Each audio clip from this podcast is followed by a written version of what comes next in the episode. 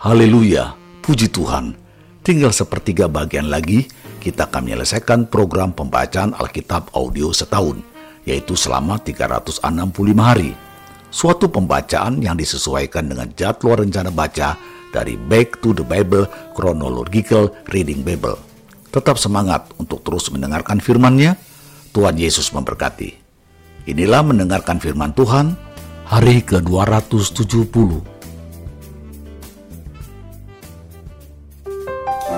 Nehemia pasal 6 ayat 1 sampai 19. Pembangunan tembok diselesaikan, usaha-usaha membunuh Nehemia. Ketika Sanbalat dan Tobia dan Gesiem, orang Arab itu dan musuh-musuh kami yang lain mendengar bahwa aku telah selesai membangun kembali tembok sehingga tidak ada lagi lubang, walaupun sampai waktu itu di pintu-pintu gerbang belum kupasang pintunya, maka Sanbalat dan Geshem mengutus orang kepadaku dengan pesan, Mari kita mengadakan pertemuan bersama di Kefirim di lembah Ono. Tetapi mereka berniat mencelakakan aku. Lalu aku mengirim utusan kepada mereka dengan balasan. Aku tengah melakukan suatu pekerjaan yang besar. Aku tidak bisa datang. Untuk apa pekerjaan ini terhenti oleh sebab aku meninggalkannya dan pergi kepada kamu?' Sampai empat kali mereka mengirim pesan semacam itu kepadaku, dan setiap kali aku berikan jawaban yang sama kepada mereka. Lalu dengan cara yang sama untuk kelima kalinya, Sanbalat mengirim seorang anak buahnya kepadaku yang membawa surat yang terbuka. Dalam surat itu tertulis, ada desas-desus di antara bangsa-bangsa dan Gasimu membenarkannya bahwa engkau dan orang-orang Yahudi berniat untuk memberontak dan oleh sebab itu membangun kembali tembok. Lagi pula menurut kabar itu engkau mau menjadi raja mereka. Bahkan engkau telah menunjuk nabi-nabi yang harus memberitakan tentang dirimu di Yerusalem. Demikian, ada seorang raja di Yehuda. Sekarang berita seperti itu akan didengar raja. Oleh sebab itu, mari kita sama-sama berunding tetapi aku mengirim orang kepadanya dengan balasan. Hal seperti yang kau sebut itu tidak pernah ada. Itu isapan jempolmu belaka.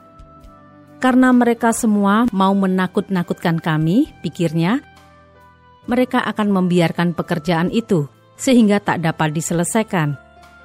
Tetapi aku justru berusaha sekuat tenaga. Ketika aku pergi ke rumah Semaya bin Delaya, bin Mehetabel, sebab ia berhalangan datang, berkatalah ia, Biarlah kita bertemu di rumah Allah, di dalam bait suci, dan mengunci pintu-pintunya, karena ada orang yang mau datang membunuh engkau. Ya, malam ini mereka mau datang membunuh engkau. Tetapi kataku, orang manakah seperti aku ini yang akan melarikan diri?' Orang manakah seperti aku ini dapat memasuki bait suci dan tinggal hidup? Aku tidak pergi. Karena aku ketahui benar bahwa Allah tidak mengutus dia. Ia mengucapkan nubuat itu terhadap aku karena disuap Tobia dan Sanbalat. Untuk ini ia disuap, supaya aku menjadi takut lalu berbuat demikian, sehingga aku berdosa dengan demikian mereka mempunyai kesempatan untuk membusukkan namaku sehingga dapat mencela aku. Ya Allahku, ingatlah bagaimana Tobia dan Sanbalat masing-masing telah bertindak. Pun tindakan Nabiah Noaja dan nabi-nabi yang lain yang mau menakut-nakutkan aku. Maka selesailah tembok itu pada tanggal 25 bulan Elul dalam waktu 52 hari Ketika semua musuh kami mendengar hal itu, takutlah semua bangsa sekeliling kami. Mereka sangat kehilangan muka dan menjadi sadar bahwa pekerjaan itu dilaksanakan dengan bantuan Allah kami. Pada masa itu pula, para pemuka Yehuda mengirim banyak surat kepada Tobia, dan sebaliknya mereka menerima surat-surat daripadanya, karena banyak orang di Yehuda mempunyai ikatan sumpah dengan dia sebab ia adalah menantu Sekanya bin Arah, sedang Yohanan anaknya mengambil anak Mesulam bin Berekiah sebagai istri. Juga mereka sebut-sebut segala kebaikan Tobia di mukaku dan segala perkataanku terus dibeberkan kepadanya. Pula Tobia mengirim surat-surat untuk menakut-nakutkan aku.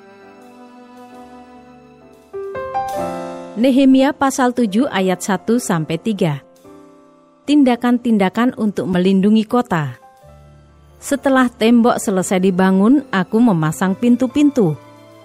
Lalu diangkatlah penunggu-penunggu pintu gerbang, para penyanyi, dan orang-orang Lewi. Pengawasan atas Yerusalem aku serahkan kepada Hanani, saudaraku, dan kepada Hananya, panglima benteng, karena dia seorang yang dapat dipercaya dan yang takut akan Allah lebih daripada orang-orang lain. Berkatalah aku kepada mereka, Pintu-pintu gerbang Yerusalem jangan dibuka sampai matahari panas terik, dan pintu-pintunya harus ditutup dan dipalangi, sementara orang masih bertugas di tempatnya. Tempatkanlah penjaga-penjaga dari antara penduduk Yerusalem masing-masing pada tempat-tempat penjagaan dan di depan rumahnya. Ayat 4 sampai 73. Daftar orang-orang yang kembali dari pembuangan. Adapun kota itu luas dan besar, tetapi penduduknya sedikit dan rumah-rumah belum dibangun. Maka Allahku memberikan dalam hatiku rencana untuk mengumpulkan para pemuka, para penguasa dan rakyat, supaya mereka dicatat dalam silsilah. Lalu kudapati daftar silsilah orang-orang yang lebih dahulu berangkat pulang. Dalam daftar itu kudapati tertulis, Inilah orang-orang provinsi Yehuda yang berangkat pulang dari pembuangan, yakni para tawanan yang dahulu diangkut oleh Nebukadnezar Raja Babel dan yang kembali ke Yerusalem dan ke Yehuda, masing-masing ke kotanya. Mereka datang bersama-sama Babel, Yesua, Nehemia, Azaria, Raamnya, Nahamani, Mordekai, Bilsan, Misperet, Bigwai, Nehum, dan Baana Inilah daftar orang-orang bangsa Israel. Bani Paros 2172 orang. Bani Sefaca 372 orang. Bani Arah 652 orang. Bani Pahat Moab yakni Bani Yesua dan Yoab 2818 orang. Bani Elam 1254 orang. Bani Satu 845 orang, Bani Zakai 760 orang, Bani Binui 648 orang, Bani Bebai 628 orang, Bani Asgat 2322 orang, Bani Adonikam 667 orang, Bani Bigwai 2.067 orang. Bani Adin 655 orang. Bani Ater yakni Bani Hiskia 98 orang. Bani Hasum 328 orang. Bani Besai 324 orang. Bani Harif 112 orang. Bani Gibeon 95 orang.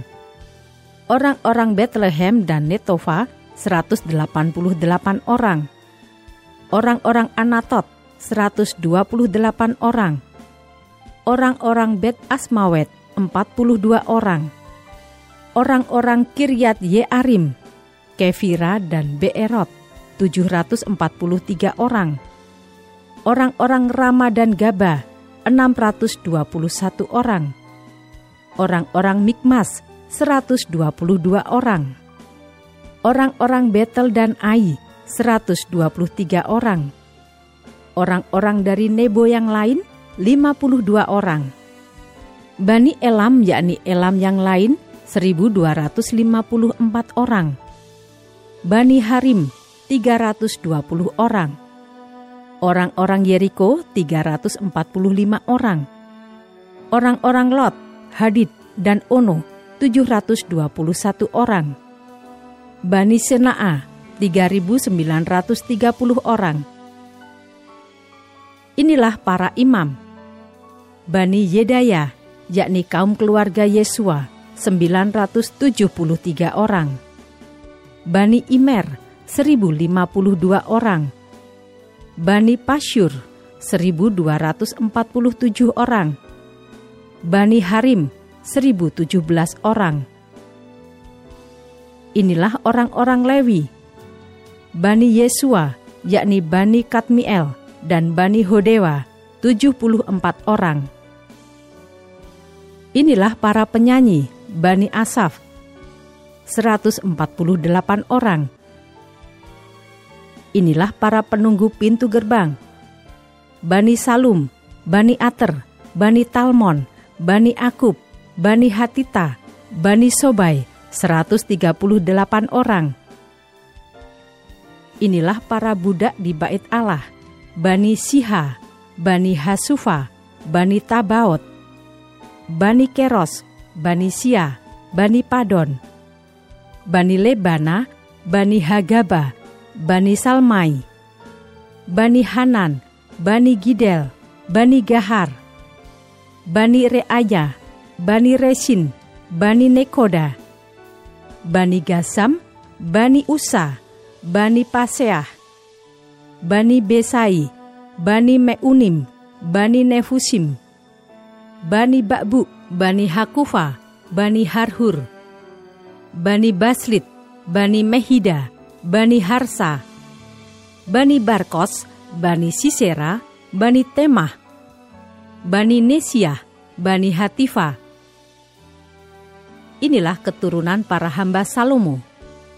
Bani Sotai, Bani Soferet, Bani Perida, Bani Ja'ala, Bani Darkon, Bani Gidel, Bani Sefaca, Bani Hatil, Bani Pokeret Hasebaim, Bani Amon. Seluruh budak di bait Allah dan keturunan para hamba Salomo ada 392 orang. Inilah orang-orang yang berangkat pulang dari Tel Melah, Tel Harsa, Kerub, Adon, dan Imer, tetapi mereka tidak dapat menyatakan apakah kaum keluarga dan asal-usul mereka termasuk bangsa Israel. Bani Delaya, Bani Tobia, Bani Nekoda, 642 orang. Dan dari antara para imam, Bani Habaya, Bani Hakos, Bani Barsilai. Barsilai itu memperistri seorang anak perempuan, Barsilai, orang Gilead itu, dan sejak itu ia dinamai menurut nama keluarga itu. Mereka itu menyelidiki apakah nama mereka tercatat dalam silsilah, tetapi karena itu tidak didapati, maka mereka dinyatakan tidak tahir untuk jabatan imam. Dan tentang mereka diputuskan oleh kepala daerah bahwa mereka tidak boleh makan dari persembahan Maha Kudus sampai ada seorang imam bertindak dengan memegang urim dan tumim.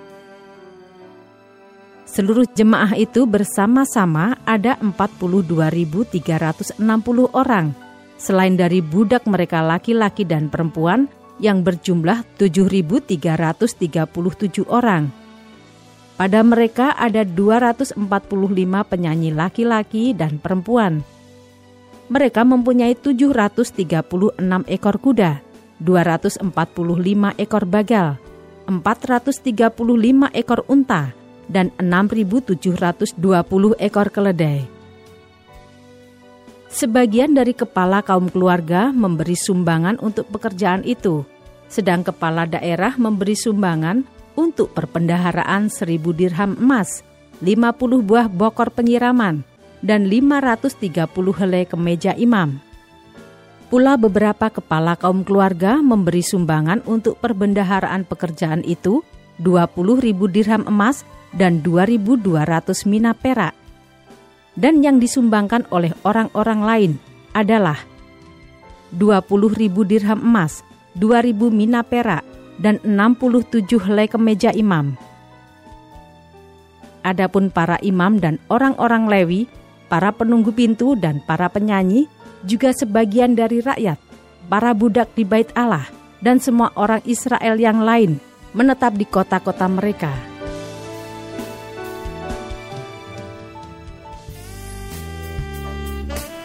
Tetap semangat, teruskanlah mendengarkan firman Tuhan. Sampai jumpa esok.